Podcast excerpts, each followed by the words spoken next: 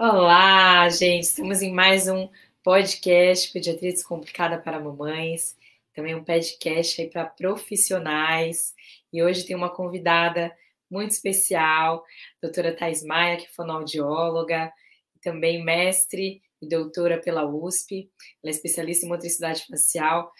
Também nós é, trabalhamos juntas muito, né, sobre a questão da amamentação e como que a gente, é, como que a amamentação impacta a fala. Será que vai ter alguma coisa que também vai ter um benefício lá na frente? É, e se o bebezinho tiver língua presa, o que fazer? Por que, que ele impacta tanto? Isso pode acontecer algo lá na frente. Então fica com a gente nesse podcast. Já aproveite, por favor, compartilhe aqui com mais pessoas para que mais pessoas tenham essa informação e aproveite esse conteúdo. Vou chamar aqui a doutora Thais Maia. Seja muito bem-vinda. Muito obrigada. Para mim é uma honra estar aqui hoje. Obrigada, Thaís. É, Thaís, é, começando aqui esse podcast, né?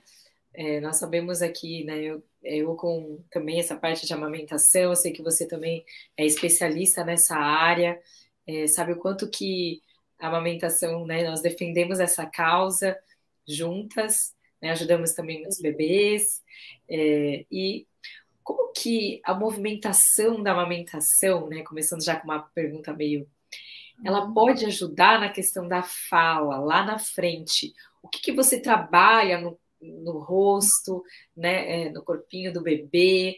Você consegue me falar aí como especialista aí nesse assunto? Claro. Então vamos lá. O que, que acontece com a amamentação? Mamar no peito não é fácil, né? Então o bebê ele precisa fazer um esforço para conseguir mamar, para conseguir retirar o leite do peito.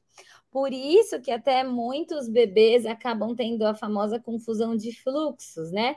Porque mamar na mamadeira é muito mais fácil do que mamar no peito. Então, para o bebê conseguir extrair o leite do peito, ele tem que é, movimentar a língua corretamente, essa língua vai abaixar, vai fazer pressão, e aí é pelo vácuo que ele consegue retirar o leite, né? Essa fazer essa extração. Quando, nós, quando o bebê mama no peito, ele movimenta cerca de 40 músculos. Nossa. Então, de lábio, língua, bochecha. Só na língua nós temos oito músculos. Então, assim, a gente vai movimentando, ele movimenta cerca de 40. E na mamadeira, ele movimenta metade, cerca de 20 músculos. Então, vê a diferença entre mamar no peito e é, na mamadeira, né, em si, porque é muito mais difícil. Então, por ser difícil, o que que acontece? Esse bebê ele tem que fazer um movimento de rotação, o queixinho dele chega próximo da mama, diferente da mamadeira, que são movimentos mais verticais. E esse movimento, então, que o bebê precisa fazer para mamar, ele vai proporcionar para que cresça, se desenvolva, né, a, a maxila, a mandíbula, tanto a maxila quanto a mandíbula, né? Por quê? Por causa desse movimento repetitivo e que é difícil para o bebê.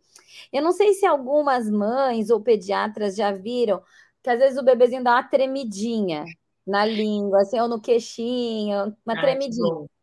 É porque. Parece que é uma tremidinha, gente. Ele parece que fala assim, nossa, ele tá meio, parece que cansado, tremendo. Não é. sei se alguém já reparou nisso, mas ah, muitos é. pais me perguntam, viu? Perguntam, ai, o que, que é isso, essa tremidinha? É, é igual academia. Quando a gente pega bastante peso, o músculo não fica dando uns espasmos. É porque mamar é difícil. E aí isso vai fazendo com que vá se desenvolvendo as estruturas orofaciais para que o é, que vão ajudar lá na fala, lá na frente. Então, por exemplo, se um bebê não mama no peito, ele movimenta metade dos músculos. É muito mais fácil mamar na mamadeira, por exemplo. Então, a musculatura dos lábios fi ficam mais hipotônicas, mais fracas, a musculatura da língua, o posicionamento dessa musculatura, a musculatura da bochecha, os bucinadores também. Então, isso tudo vai interferir na fala lá na frente. Quando o bebê precisa mamar, ele tem que é, manter uma estabilidade da ponta da língua. A língua, ela fica, ela tem que ter uma estabilidade, ela não fica indo para frente, para trás, ela mantém uma estabilidade para o bebê movimentar. E aí, essa estabilidade vai ajudar também a fortalecer essa língua. E lá na frente, quando ele for falar o som do R, do L, ele vai conseguir, porque ele vai ter força para levantar e movimentar essa língua, né? Então, muitas vezes a musculatura da criança fica muito fraca e ela não tem força para fazer o movimento certo, para fazer o fonema certo. Então, a amamentação ela já vai proporcionar isso lá, né, desde pequenininho, esse movimento.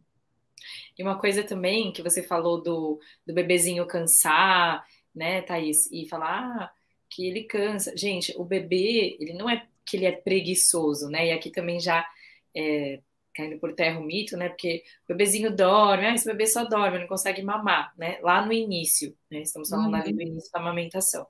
Não é que o bebê é preguiçoso, é que tem alguma dificuldade, ou às vezes é uma barreira, às vezes é a questão da língua presa, né? Que dificulta a movimentação da língua e muito.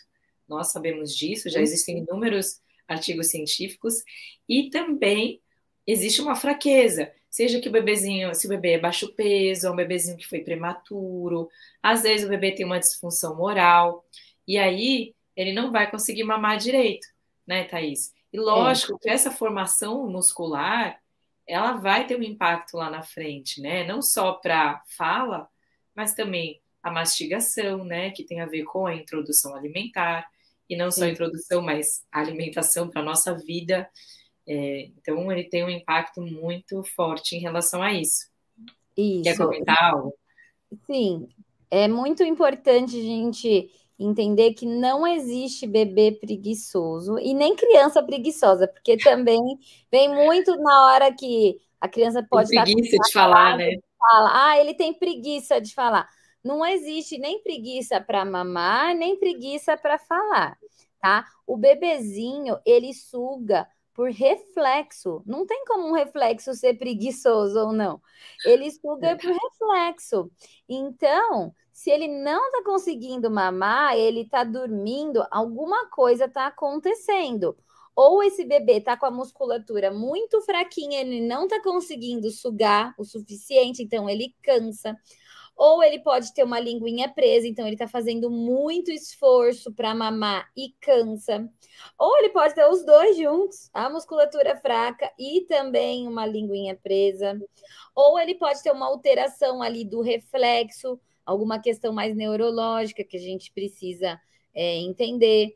Então, assim, não existe bebê preguiçoso para mamar. Se ele não está conseguindo mamar, é porque alguma coisa está interferindo ali né? Nesse para esse bebê não conseguir mamar.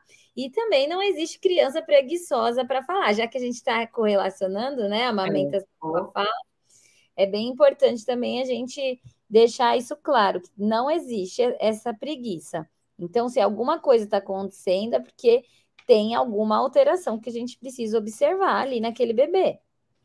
Perfeito, ótimo. E hum. aqui também uma, uma coisa que as pessoas também me perguntam muito, né? É, em relação à a, a, a, língua presa, né? O freio ou uhum. freno lingual. Eu gosto de trazer todos os nomes para as pessoas lembrarem, né? Ou uma condição que também é conhecida como anquiloglossia, né? Uhum. Existem inúmeros artigos que falam que a anquiloglossia ela pode sim ter um impacto né, na, na amamentação, por N motivos, né? Ah, você falou da questão da como a língua se movimenta, então Hoje a gente sabe que a língua ela vai para frente, para trás, ela faz um movimento de onda, ela faz um movimento de canulamento, né? ela fecha, assim, é, se envolve no mamilo, ela abaixa, levanta, então ela abaixa, levanta, ela vai para frente, vai para trás, ela vai para os lados, é um negócio extremamente complexo. E os estudos de ultrassom, eles mostraram, né, estudo, depois do surgimento do ultrassom, a gente conseguiu ter uma ideia muito melhor de como é o funcionamento da língua durante a amamentação, porque a gente podia ver fazendo ultrassom nos bebezinhos e a movimentação dessa língua. Então isso mudou muito o que se pensava em relação a isso. E aí eu uhum. não tenho como falar da anquiloglossia, né, sem falar desses estudos, por isso que eu estou explicando, contextualizando um pouco, porque aí é, veio a questão da, da língua presa, né, a gente sabe que pode causar dor na amamentação, dificuldade, o bebê pode não ganhar peso, cansar para mamar, mas isso vai ter um impacto lá na frente em relação à fala, como que é, você, como fonoaudióloga, enxerga isso, Thais? Como você vê também na sua prática clínica, bebês uhum. que fizeram desde a infância, mamaram, crianças que não amamentaram, como que é essa questão? E uhum. se, fizer, se não fizeram frenotomia, é, e por consequência, às vezes não mamaram também, como que uhum. fica lá na frente, depois que essas crianças começam a falar? Então, é, primeiro, né, a gente precisa entender o, essa questão da anquiloglossia, né? Então, que, o que, que é a anquiloglossia? É quando o, a, o frênulo, ele limita um movimento da língua. E a língua faz vários movimentos, elevação, protrusão, lateralização. Depende, né, da inserção desse frênulo, da espessura desse frênulo, porque, como eu disse, a língua né, é composta por oito músculos. Então, dependendo da inserção do frênulo, pode ser que afete mais um movimento do que outro. Né? Então, é bem legal você comentar sobre os estudos de ultrassom, porque eles começaram, por causa deles, a gente conseguiu ver essa movimentação da língua, né? E o que, que a língua presa faz? Faz com que, basicamente, a língua do bebê não se movimente do jeito que ela deveria se movimentar. Então, além de causar todos esses impactos na amamentação, essa língua ela pode causar é, outros outros impactos não só na fala, mas também na respiração, porque a criança fica com a língua baixa, então, ela vai respirar pela boca, e aí, porque está respirando pela boca, acaba deixando uma hipotonia muscular na face, né? Essa criança fica, vira um respirador oral, tem 80% de chances a mais de ter a apneia do sono, né? Então é muito importante a gente entender que o posicionamento da língua também interfere nisso e vai deixar a língua, vai deixar a musculatura toda hipotônica. E né? a mandíbula então, também, né, que você falou. Sim, o crescimento da face são crianças que ficam com face longa, né? Pode ter olheira, se tiver a síndrome do respirador oral, pode interferir até no crescimento do coração e tudo mais. Então, interfere Caramba. bastante. Então, interfere. Nossa, fala mais um pouco disso. é, a síndrome. Porque o que, que acontece? Que é, é, o ar ele precisa entrar pelo nariz, certo? Uhum. Quando o ar ele entra pela boca, ele faz uma pressão diferente. Então, não é só na face, interfere no corpo inteiro da criança. Ah. E falando da face, é, pensa comigo, se o ar ele entra pelo nariz, ele vai fazer uma pressão para baixo, uma força para baixo no palato. Hum, é verdade. Se ele entra pela boca, ele faz como a pressão para cima. Então, cresce a face. O palato, que é o céu da boca, fica ogival. Depois tem que expandir esse palato precisa fazer muitas vezes tratamento dentário, por quê? Muito, muito. Porque o palato fica ogival, então ele não cresce do jeito que ele deveria. Porque quem molda a boca é a língua. Então, se a língua não está posicionada do jeito certo, a língua vai, não vai modelar a boca do jeito que deveria ser, entendeu? Uhum. Então, isso vai interferir na fala também dessas crianças, né? Porque o que, que acontece? É, essa musculatura fica muito fraca, entendeu?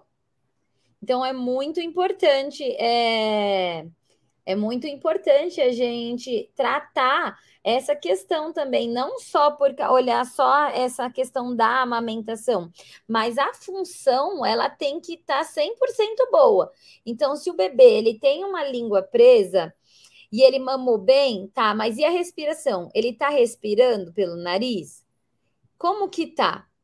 Né? E aí a uhum. gente tem que trabalhar também, muitas vezes, né, é, junto com o otorrino, porque quando a criança cresce, a gente precisa ver se não tem uma questão de adenoide, de um desvio de septo também, porque isso também vai fazer com que a criança é, respire pela boca, né? É, e você perguntou, né? Aí ah, lá na frente, como que é? Então, o que, que eu percebo? É, a questão da fala e tudo. É, Depende do tipo de frênulo, né? Os frênulos uhum. posteriores são os frênulos assim que vêm igual as crianças que não têm língua presa. Então, assim, não são todos os frênulos, crianças com frênulo posterior, que vão ter dificuldade para falar. Se você for, se eu for comparar ali na, no, dos meus pacientes, metade veio e metade não. Então é ah, igual. Então é aleatório. É, como se não tivesse uma uhum. alteração. Não é nada assim que a prevalência aumenta super. Por quê? Porque a criança consegue elevar e a ponta da língua tá solta. Não está uhum. presa ali pelo frênulo, ele está aprendendo mais a parte posterior. Então, essa criança, ela acaba fazendo compensação para fazer é. o ponto. Então, ela, é. ela não vai fazer é, o Tem que lembrar que existem mecanismos de compensação, né? Que não Isso. significa que não vai de repente sobrecarregar algum sobrecarregar, né? Compensar com outros músculos, às vezes um esforço maior né, em algum lugar, não sei é, se você nota isso. Você falou de freno no posterior, só para ajudar aqui o pessoal, né? Freno no anterior, gente, aquele, é aquela linguinha presa que tá na pontinha. Então a língua nem sai da boca, né, Thaís? Pontinha, na pontinha, tá? Agora o posterior você tem, às vezes, uma membraninha que prende a língua, mas a pontinha tá solta, assim como a Thais explicou, tá? É. O que que acontece, pessoal? É, o frênulo posterior, ele geralmente fica com uma camada de mucosa atrás dessa, dessa membrana. Então, tá lá atrás mesmo. São frênulos que ficam ali no meio, entre o normal e o alterado, que você uhum. fica não tem ainda uma classificação tão precisa para esses serenos, porque uma parte vai alterar a função e outra parte não vai alterar a função. Então a gente precisa é, observar a função, se está interferindo na função ou não. Uhum. E aí, só que também vem muitos pais no consultório, é, porque o bebê tem língua presa, mas eles não querem fazer a frenotomia. Você tenta de todos os jeitos, não, não quer. Muitas vezes, só com terapia fonoaudiológica, a gente consegue melhorar a amamentação. O bebê começa a ganhar peso, a mãe não sente dor. Então, assim, consegue. Só que essa conta ela é cobrada lá na frente. Por quê? Esses bebês eles voltam para fazer frenotomia depois de grande, com três anos, quatro, porque não está conseguindo é falar corretamente, né? Fazer, não fazer a pronúncia, né, dos fonemas de forma correta. Uhum. Então acaba voltando bastante esses. Você tem observado, Thaís? Sim, tá. sim. Ótimo, e os próprios pais falam: ah, eu devia ter feito naquela época, porque depois a reabilitação fica mais difícil, né? Sim. Porque é Não só o procedimento, que é mais complicado, como a reabilitação, olha só. O procedimento. Um isso, é, o que, que acontece? Quando é bebezinho, é, a reabilitação é muito mais tranquila, a cicatrização ela é muito mais rápida. O bebezinho, lembra que eu falei que ele suga por reflexo? Então ele vai pôr a língua para fora, ele vai elevar, ele vai lateralizar, ele vai fazer todos os movimentos porque aquilo é um ato reflexo. Mas a partir do momento que não se torna mais um ato reflexo, eu preciso que a criança coloque a língua para fora, que ela lateralize, que ela eleve. Então, é, fica mais complicado o pós-operatório, a chance de dar uma fibrose é bem maior, porque a criança, ela não é um bebezinho que eu consigo fazer massagem é, o tempo todo e ela não é um adulto que dá para eu falar, olha, coloca a língua para fora, eleva. Então a gente tem várias estratégias para conseguir fazer isso. Lógico que a gente faz massagens, a gente trabalha com várias estratégias para criança, só que é mais demorado. Então, um pós-operatório de bebezinho, vai, a gente coloca umas cinco sessões no máximo. Um pós-operatório de criança já é mais, mais tempo, assim, já vai umas 10 meses, né? Até meses, é, até meses. meses, porque é, aqui só, só da parte da cicatrização já é muito mais. Mas se já afetou a musculatura, a hipotonia, você precisa trabalhar essa musculatura. Então, demora um tempo para o é. corpo, para o tônus, né? É, acontecer, ficar adequado. Então, demora e o procedimento também é mais complicado, né? Em crianças maiores. Dá para ser feito? Dá, tranquilo. A gente pode fazer frenotomia em qualquer fase da vida. Mas quando a gente faz bebê, o pós-operatório é muito melhor, né? E a, quando faz bebê, a criança ela vai passar por todos os marcos ali. Então, a alimentação, a fala, sem ter uma alteração, né? Porque isso já foi tratado previamente. Perfeito. Thaís, é, só com, queria compartilhar aqui com o pessoal, né, uma experiência pessoal minha. Né? É, eu, é, a, minha mãe amamentou até três meses de idade, né? Eu fui amamentada até três meses de idade. Ela falou, a minha mãe, ela relata que ela não teve dificuldades, enfim, por conta da volta ao trabalho, é, outras coisas, né? Acredito também na época não tinha tanto esse estímulo como existe hoje, né? A amamentação, que é extremamente importante. É, e acabou que ela dando fórmula, né? Mamadeira, eu acabei desmamando. Mas é, o que, que aconteceu lá na frente, né? Eu, com quatro anos de idade, mais ou menos, três, quatro anos, eu não conseguia fazer o, o som do R nem do L. Então, todas uhum. as é, os fonemas, né, Thaís, que eu acho que são os fonemas que precisa da elevação, uh, e eu, uh, então eu é, omitia esse som. Não chegava a ser nem a troca, era omissão. E fala que omissão é pior, né? Não, não sei se. Mas porque aí isso significa que pode ser que tenha alguma coisinha a mais. Aí, beleza, fiz fono, fiz dois anos de fono. Você fala assim, reabilitação, eu fiz dois anos, indo toda semana lá para fazer o tal do som, do R. Ainda assim, faço o som do R, rato, sei lá, carro. É, Tem que arara. ser o R da barata. Tem Hã? que ser o R da barata. Arara, é, arara barata. Mas o R de vibrar, eu faço assim um R muito curto, como eu fiz é. agora. É. R, muito é. pouquinho. É, e depois que eu fiz a frenotomia lingual em mim. Né? Então, olha o que aconteceu. Fui estudar amamentação, fui trabalhar com bebês, descobri que eu tinha um freno lingual super curto, minha língua, ela não eleva quase nada, é uma língua assim que eu falo, gente, não tem solução quase. Muito pequenininha, né? A língua anatomicamente minha é muito pequena, curta e eleva super pouco. Até que quando eu fiz o freno, né, não fui eu, né? Fiz, foi feito em mim. É, falou que era um freno bem posterior, aquele mais difícil mesmo. É, dizem que era como é que fala? É, mergulhante, não sei, o nome é assim. Ah, pessoal. Foi muito, mas muito dolorido, gente. Eu fiquei, acho que, um mês sofrendo. Não conseguia comer direito. Primeiro ponto. Então, pós-operatório, horrível, né? E é, por que, que eu estou relatando isso? Porque a conta chega mesmo. E eu descobri depois, lá, lá atrás, né, é, que eu tinha o freno a minha mãe não sabia, né? Obviamente, então não teria feito lá atrás, quando eu estava com esse problema de fala. Mas não foi descoberto, foi descoberto na vida adulta. Eu, resolvi, eu quis fazer até porque eu queria entender né, se haveria algum benefício, enfim, para mim. E eu acho que teve, porque eu ainda consigo fazer o R desse jeito que eu te falei, Thaís, que não saía de jeito nenhum, não saía é. a vibração. E eu não sei, eu queria também falar um pouco, até perguntar aqui para Thaís, é em relação ao, ao, bruxismo, né? Eu tenho muito bruxismo.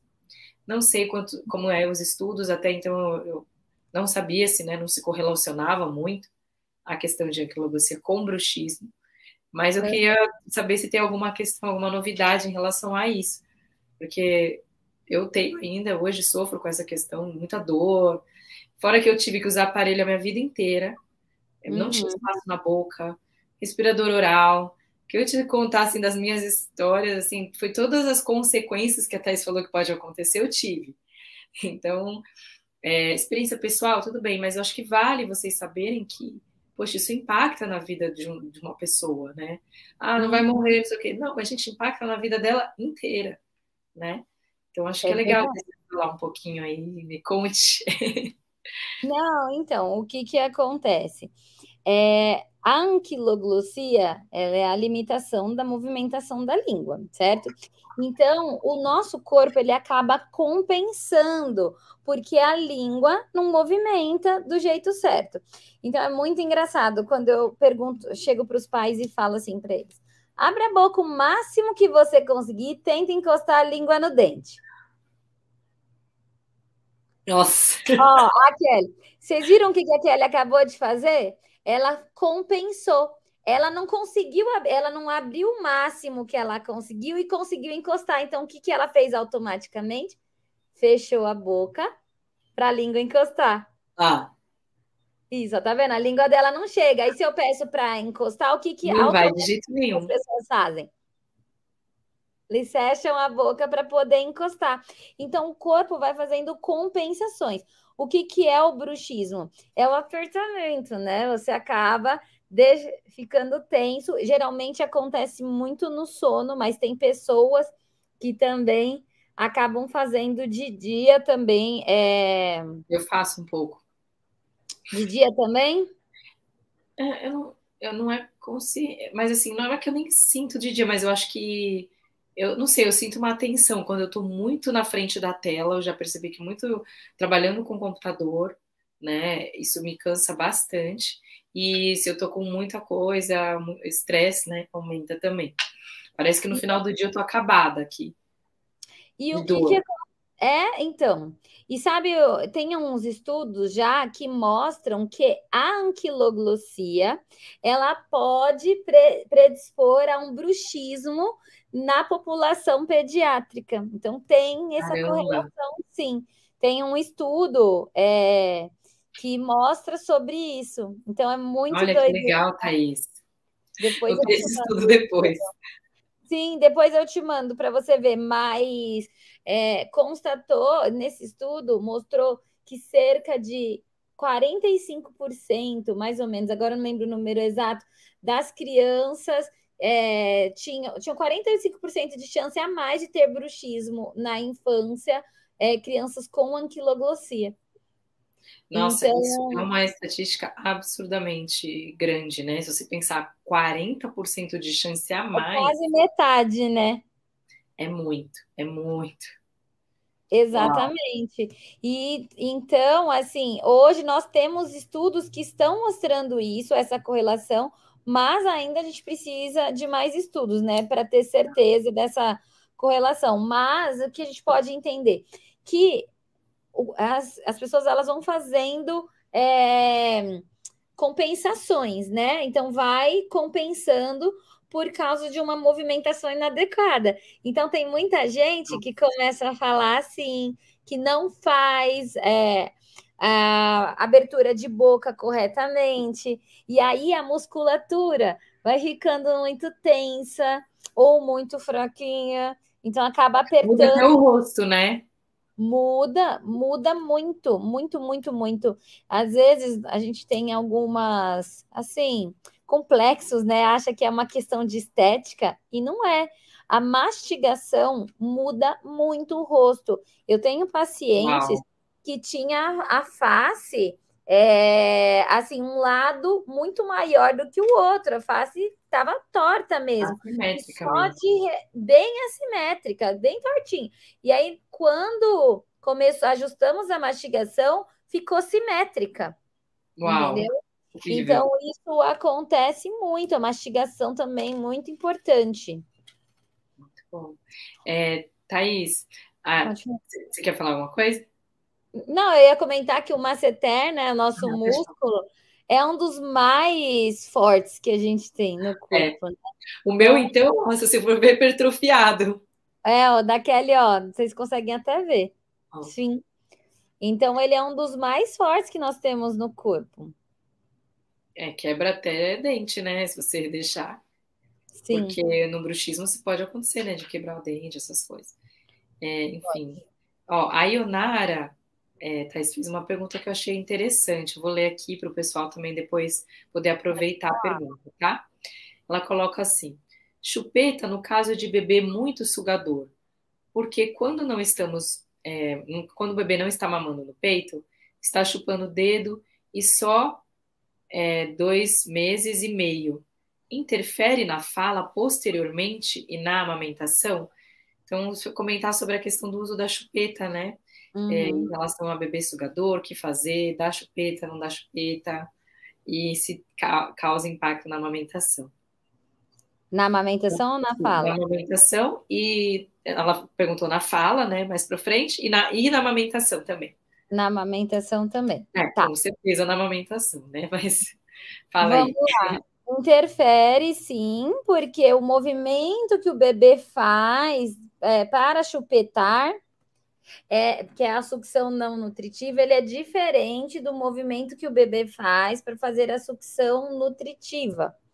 Então, eu gosto muito de é, falar assim: imagina que você vai correr uma maratona. Se você vai correr uma maratona, você vai ficar o dia inteirinho caminhando antes da maratona? Porque a chupeta é isso, o bebê fica lá sugando, né? Então ele tá gastando energia ali. Lógico, a chupeta acalma? Acalma, porque é, a sucção acalma o bebê, né? A gente precisa entender por que, que esse bebê ele é sugador. Por que, que ele tá querendo sugar? Será que a quantidade de leite está sendo suficiente para ele? Ah, mas ele ganha peso. Mas tem bebê que necessita de mais. Às vezes, os 20 gramas dia para aquele bebê não é o suficiente. Ou pode ser que ele tenha uma questão é, de. Nossa, me fugiu a palavra. Pera. Necessidade? Questão... Não, não. Sem, é... Ai, meu Deus, fugiu a palavra. Sensorial? Sensorial, isso. Tem uma questão sensorial dentro da boquinha dele, que ele está precisando ser estimulado o tempo inteiro. Uma então, busca assim, sensorial, né? Alguns estudos mostram que até os quatro meses de vida, quando o bebê está querendo sugar muito, geralmente é porque ele está é, com fome, ele fica, ou ele está com algum desconforto grande e aí a chupeta acaba acalmando o dedo, a chupeta, enfim, Olha acaba só. acalmando. Né? É... Agora vamos explicar assim: são todos os bebês que chupam chupeta que vai interferir na amamentação?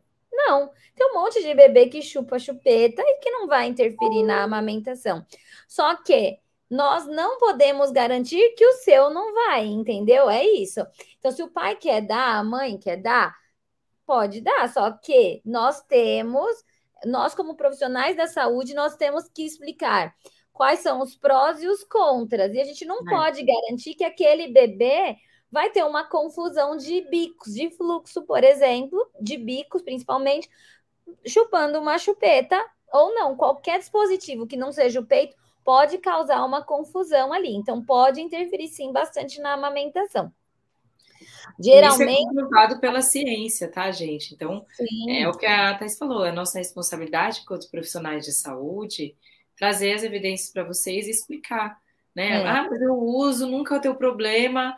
Ah, eu uso e meu filho continua mamando. Ah, eu uso porque senão eu não vou aguentar. Eu uso porque eu estou muito cansado. Gente, é, tudo isso a gente entende e eu explico que a cada escolha, Thais, é uma renúncia. Às vezes você vai escolher pela chupeta, talvez você vai ter que renunciar a outra coisa.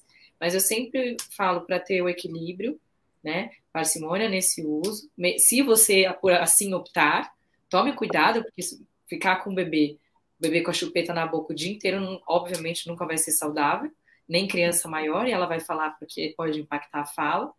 Sim. E a gente precisa tomar decisões, né? A gente quer que o bebê, não quer que o bebê chore, mas o bebê precisa se comunicar também. Se ele está com a chupeta na boca, ele não está explorando a mão, o bebê não está olhando o mundo, porque o bebê explora o mundo pela boca, o bebê deixa de balbuciar, porque fica lá e não faz uh, gritinho. Então, não é, Thaís? Eu acho que isso tem um impacto, é. não tem que você ignorar isso, né?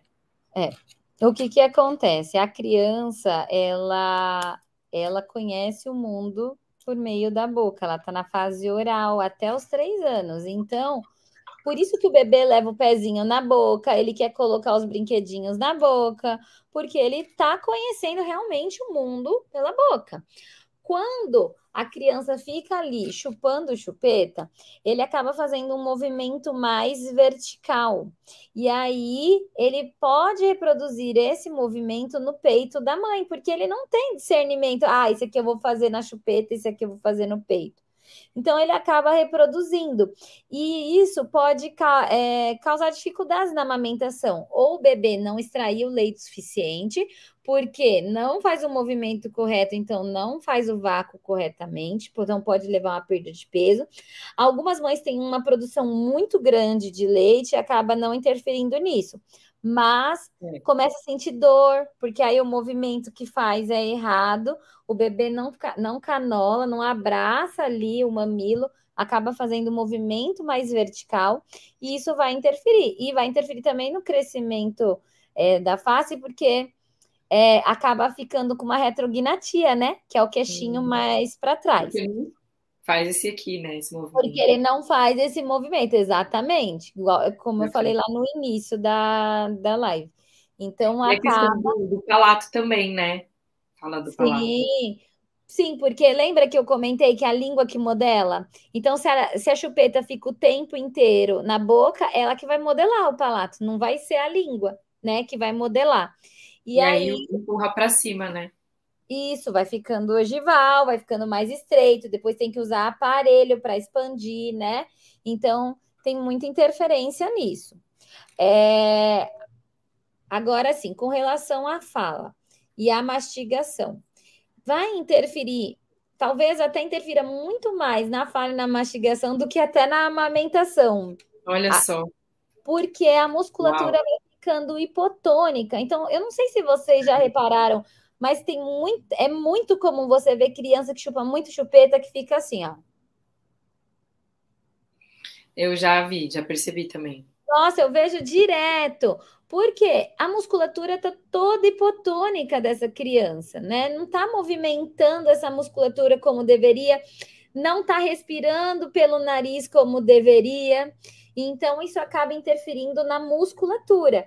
E se Ai. a musculatura tá muito fraca, é, a criança não consegue comer, não consegue mastigar. Pensa só, acho que a Kelly caiu. Eu estou online, eu vou continuar falando. É, pensa só assim: se uma criança está com a musculatura muito fraca, ele vai conseguir comer carne, que é uma coisa mais dura? ou para quem é vegano, damasco. Não consegue porque está muito fraquinha a musculatura. Então a criança não consegue triturar esse alimento, castanha. Nossa, às vezes vem muitas crianças no consultório que o pai fala: "Ah, ele tem seletividade alimentar" porque ele não come carne, ele só come carne desfiada, ele só come purê. Mas aí a gente vai avaliar a criança, musculatura da criança está toda flácida, ele não tem força. Então, eu compara com academia. Se você precisa pegar lá um peso de 5 quilos, mas você só aguenta 3, você vai conseguir? Você vai fazer umas duas, três vezes, depois já era, você não consegue. Porque... é, então, fácil de, é fácil de associar, é fácil de entender. Com a academia é bem fácil, é. Total. Então, a musculatura, se a musculatura tá fraca, porque ela precisa comer carne, é muito esforço para ela, porque carne é mais duro, né? Dependendo do jeito que é feito. Então, a gente precisa trabalhar essa musculatura para a criança conseguir comer. A mesma coisa vale para a fala. Se a musculatura está muito fraca, a criança não consegue fazer os sons corretamente. Então, tá, lá, quem tem a musculatura hipotônica não consegue fazer. Não consegue fazer vibração de lábios. Então, isso interfere sim na produção dos fonemas. Se a língua é muito flácida, pode dar ceceio, que é quando vaza o ar. São as pessoas que falam assim. Ou fala que porque começa a varre, é, vazar o ar pela lateral, porque para a gente fazer o som, por exemplo, do S, a lateralzinha da língua ela tem que subir um pouquinho, formar como se fosse um caninho onde passa o ar. Mas se está flácida, ela fica mais reta. E aí acaba interferindo na produção dos sons. Então, assim, anquiloglossia, né? E, além de interferir no R, no L, interfere bastante no S, porque a, a criança acaba tendo ceceio também, né? Muitas vezes. Você também pode levar a, a, esse, a? Sim, Olha sim, porque não consegue movimentar corretamente a língua, né? Ali. Interessante. Mas geralmente o ceceio a gente consegue, com terapia de fono, resolver. Tá? Algumas crianças não conseguem, mas geralmente a gente consegue. Tá. tá? Não, Agora, eu só te perguntei, é porque olha só, Thaís, esse negócio do ceceio, eu tinha a impressão na minha cabeça, e talvez outras pessoas tenham, que é mais é, tipo a língua solta. A língua é solta, então fica, sabe? É, e uma língua presa, né? Então, porque o popular da, da, da anquilogossia é a língua presa, não poderia causar ceceio. Então, eu acho que é até legal você trazer esse tema, porque faz sentido mesmo isso. É. Talvez não seja mais comum, é o que você falou, dá para compensar, mas também pode agravar as situações, né? Pode agravar. Agora sim, se a gente for pensar.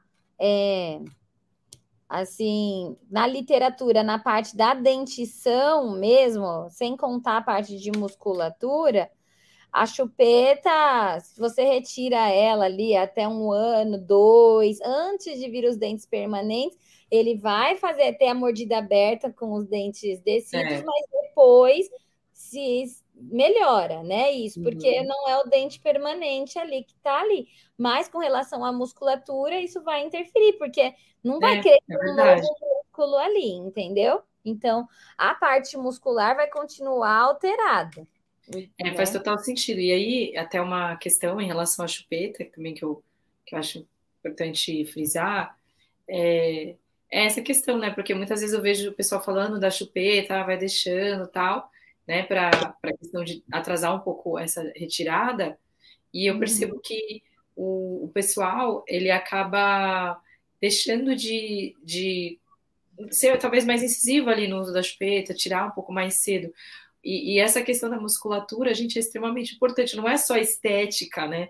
Quando você está falando de o rosto, da face, né, dos dentes serem tortos ou não, sabe? Da mordida ser aberta, não é só estética, é muito respiração, é, é a questão da até do, da amamentação, da amamentação, da musculatura, da vida inteira. Da fala. É mais uma depoimento pessoal meu, né? Eu tenho essa questão do bruxismo. É muito intenso, é, tem períodos que, obviamente, o estresse é maior, então piora, situações assim complicadas.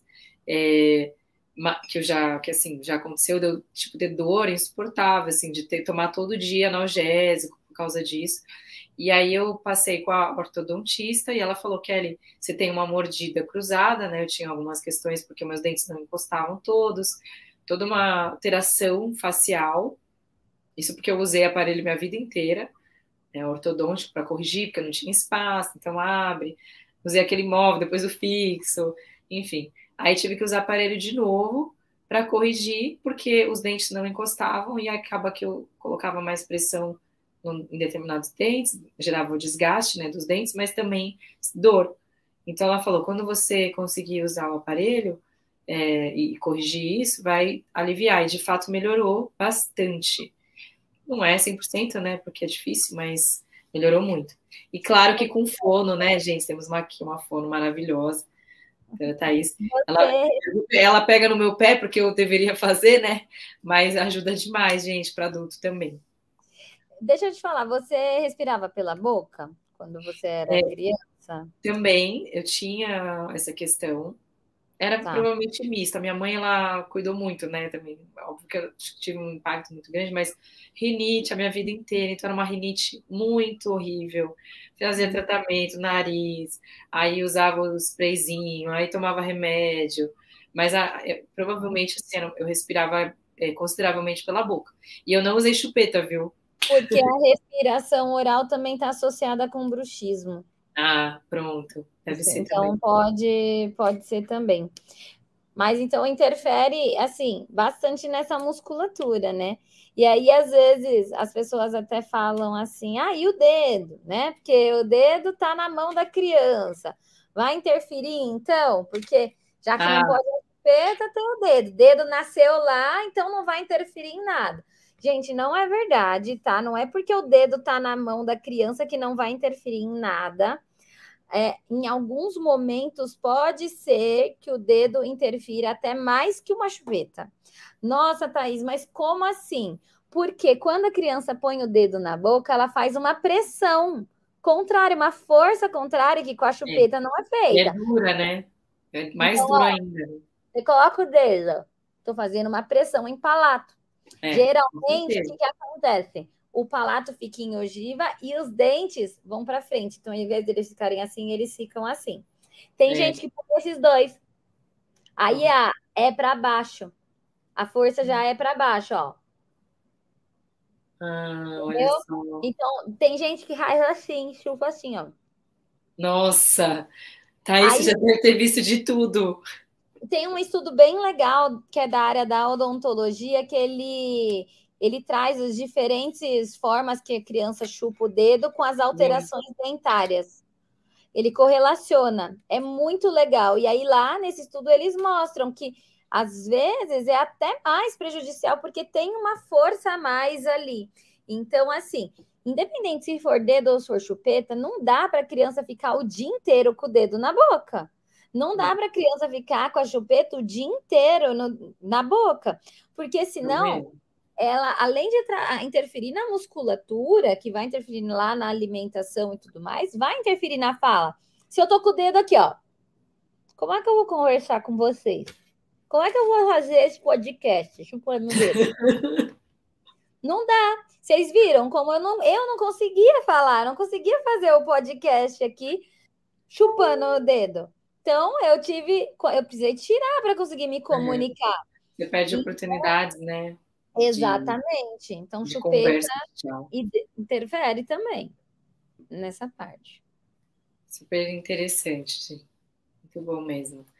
É, Thaís, e aí, bom, estamos aí quase chegando no final do nosso podcast, mas eu quero que você traga, Thaís, algumas considerações importantes aqui sobre o nosso, nosso papo, coisas que você falaria, dicas, né, provavelmente para pais, né, e também é, o que, que os profissionais também têm que ficar atentos em relação a isso quando encaminhar, né, um fono, seja ali na hora da uhum. amamentação, né, a gente sabe o quanto que é importante, eu, eu sei, né, sendo pediatra, médica, quanto é importante o, o, essa partilha, né, essa questão de você encaminhar para um profissional que saiba, né, que vai fazer lá as terapias, a reabilitação de um bebezinho que acabou de fazer a frenotomia, por exemplo, uhum. ou um uhum. bebê que está com uma disfunção oral, não está mamando muito bem. Uhum. É, às vezes a gente minimiza, né, mas está fazendo uma coisa ali tão, entre aspas, né, pequena. A gente até teve um caso recente que a gente viu junto, foi muito legal. É, uhum. e, e no fim das contas, você está olhando assim, poxa, mas eu estou impactando nesse bebê lá na frente também em todas essas questões de mastigação, de deglutição, de alimentação, fala, desenvolvimento orofacial, a vida, né? É, eu penso assim, gente. Imaginem que o fonoaudiólogo, ele é o personal trainer da face, da cabeça e do pescoço. Ah, adorei. Eu sou a personal da face. Então, assim, quando a musculatura está alterada, isso vai interferir na amamentação, na mastigação e na fala. Tá alterado? Precisa levar lá para o fono, para o personal da face, para trabalhar a musculatura, para conseguir adequar aquela função. Então, assim, muitas vezes, aí você até comentou, né, da reabilitação pós-frenotomia.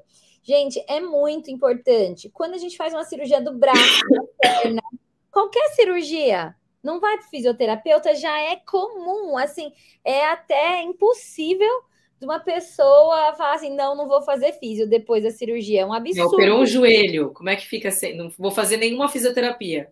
É. Você acha que vai ficar acaba, bom? E acaba sendo um absurdo até você falar que não vai fazer fisioterapia. Aí o bebê vai lá, corta, né, uma estrutura da língua, faz uma cirurgia na língua e pronto, vai resolver sozinho. Não vai, gente.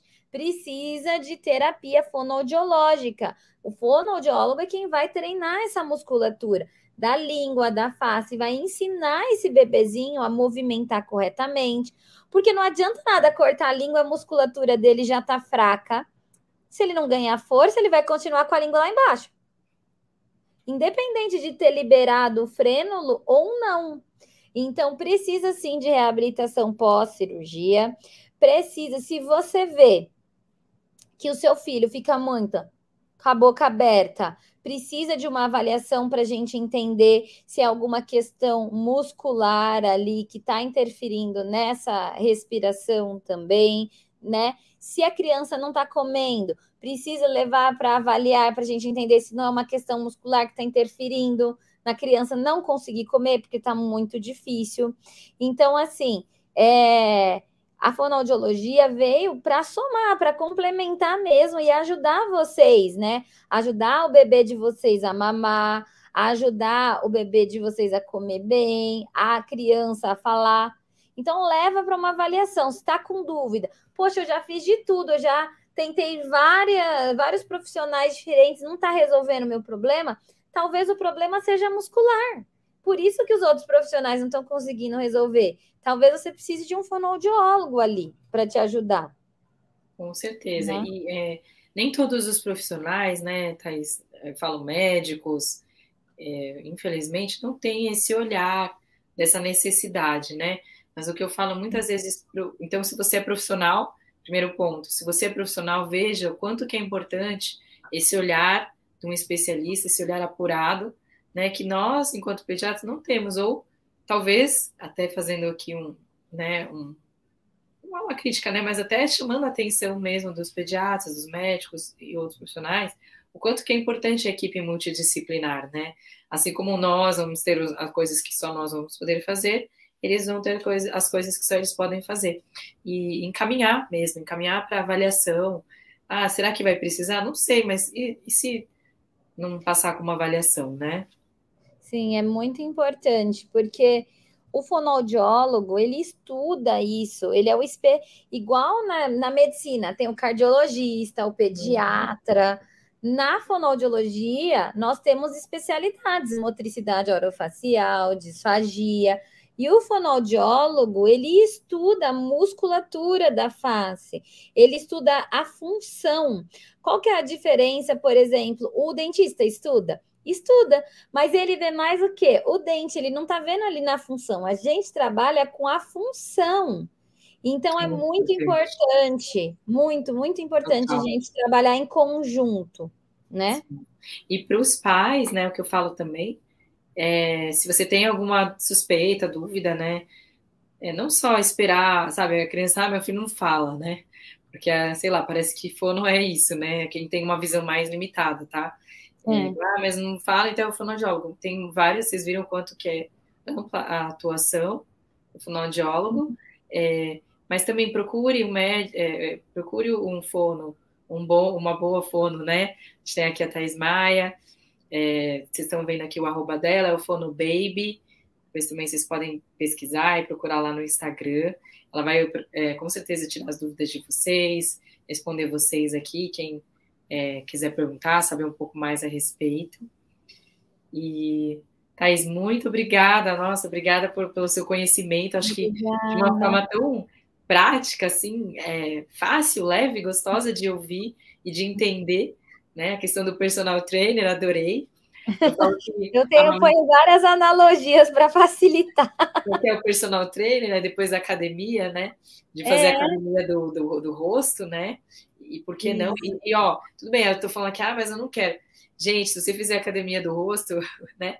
Até esteticamente melhora, né? Algumas coisas, como vocês viram. Melhora muito. Tem uma especialidade da fonoaudiologia que é fonoestética. Que legal. Que a gente trabalha com a musculatura da face, né? Porque a ruga é o quê? Movimento repetitivo que nós fazemos com o quê? Com os nossos músculos, que vão marcar a pele. Então, se a gente trabalha a musculatura, melhora ruga, simetria, várias coisas. Nossa, eu fiquei pensando nisso, né? Que interessante. Então fica a dica aqui, tá, gente? É, para vocês. E em relação também a as redes sociais, a como as pessoas te encontram, quer falar, Thaís? Tem mais alguma rede para adulto? Oi? Não entendi, Não, desculpa. É alguma rede social que você quer divulgar, outra? Ah, tem a, é, tem a Fonobaby, que eu divulgo mais assuntos de criança. E eu tenho uma outra que é a da fonoterapia, fonoterapia descomplicada, que é a gente ver a parte de adulto mesmo, tá? Que eu, eu tive que separar porque senão é muito, muito denso o, o conteúdo, tá? Mas melhor, né? vocês podem mandar também lá no Fono Baby, que eu é. respondo a de adulto também. Até posto um pouquinho lá. No meu site também tem uma aba lá, uma parte sobre a estética para vocês entenderem. Qual que é o site, Thaís? O meu é thaismaia.com.br. Tá. E aí lá TH, tem... né? Isso, com TH. Tá. thaismaia.com.br tem a parte de fonoaudiologia estética para vocês entenderem. Perfeito. Muito legal, gente. E você falou da amamentação, né? Eu lembro também que a gente faz um pouco dessa associação, né, Thaís? De, da, da amamentação, seu academia ali do bebê em relação Sim. aos músculos da face. Que legal, né? Porque, e é uma academia natural, uma academia que é obviamente melhor, né? Porque você vai estar usando os músculos certos, desde que o bebê esteja mamando bem, né? Funcionalmente aí falando. Sim. Muito legal. Gente, muito obrigada, Thais, obrigada pelo seu tempo. Obrigada. Foi ótimo. E, gente, então, esteja aqui no nosso podcast, aproveite aqui os conteúdos. É, a gente vai ter sempre trazendo profissionais aqui para vocês, é, que são é, especialistas. Não deixe de compartilhar esse conteúdo com alguém que precisa saber disso, aquela mãe, aquele profissional que, é, enfim, quer aprender mais sobre isso, amamentação, fono, sobre qual que é, como que eu posso estimular meu filho em relação à amamentação, por que, que é tão importante, às vezes mandar para aquela pessoa que fala assim, ah, não é tão importante assim, ou fica questionando você por que estimular a amamentação, enfim. Então manda para essa pessoa também, como quem não quer nada, né? É, só aquela indireta, né? Que você manda só o link. E aí vocês é, podem, a gente pode ter mais conteúdo sempre para vocês aqui, tá? Não se esqueça de curtir, compartilhar e se inscrever aqui no canal. Procura lá também Fono Baby é, no, no canal dela, da Thais Maia, que é o Fono Baby. Muito obrigada, pessoal. Tchau, tchau. Até a próxima. Até.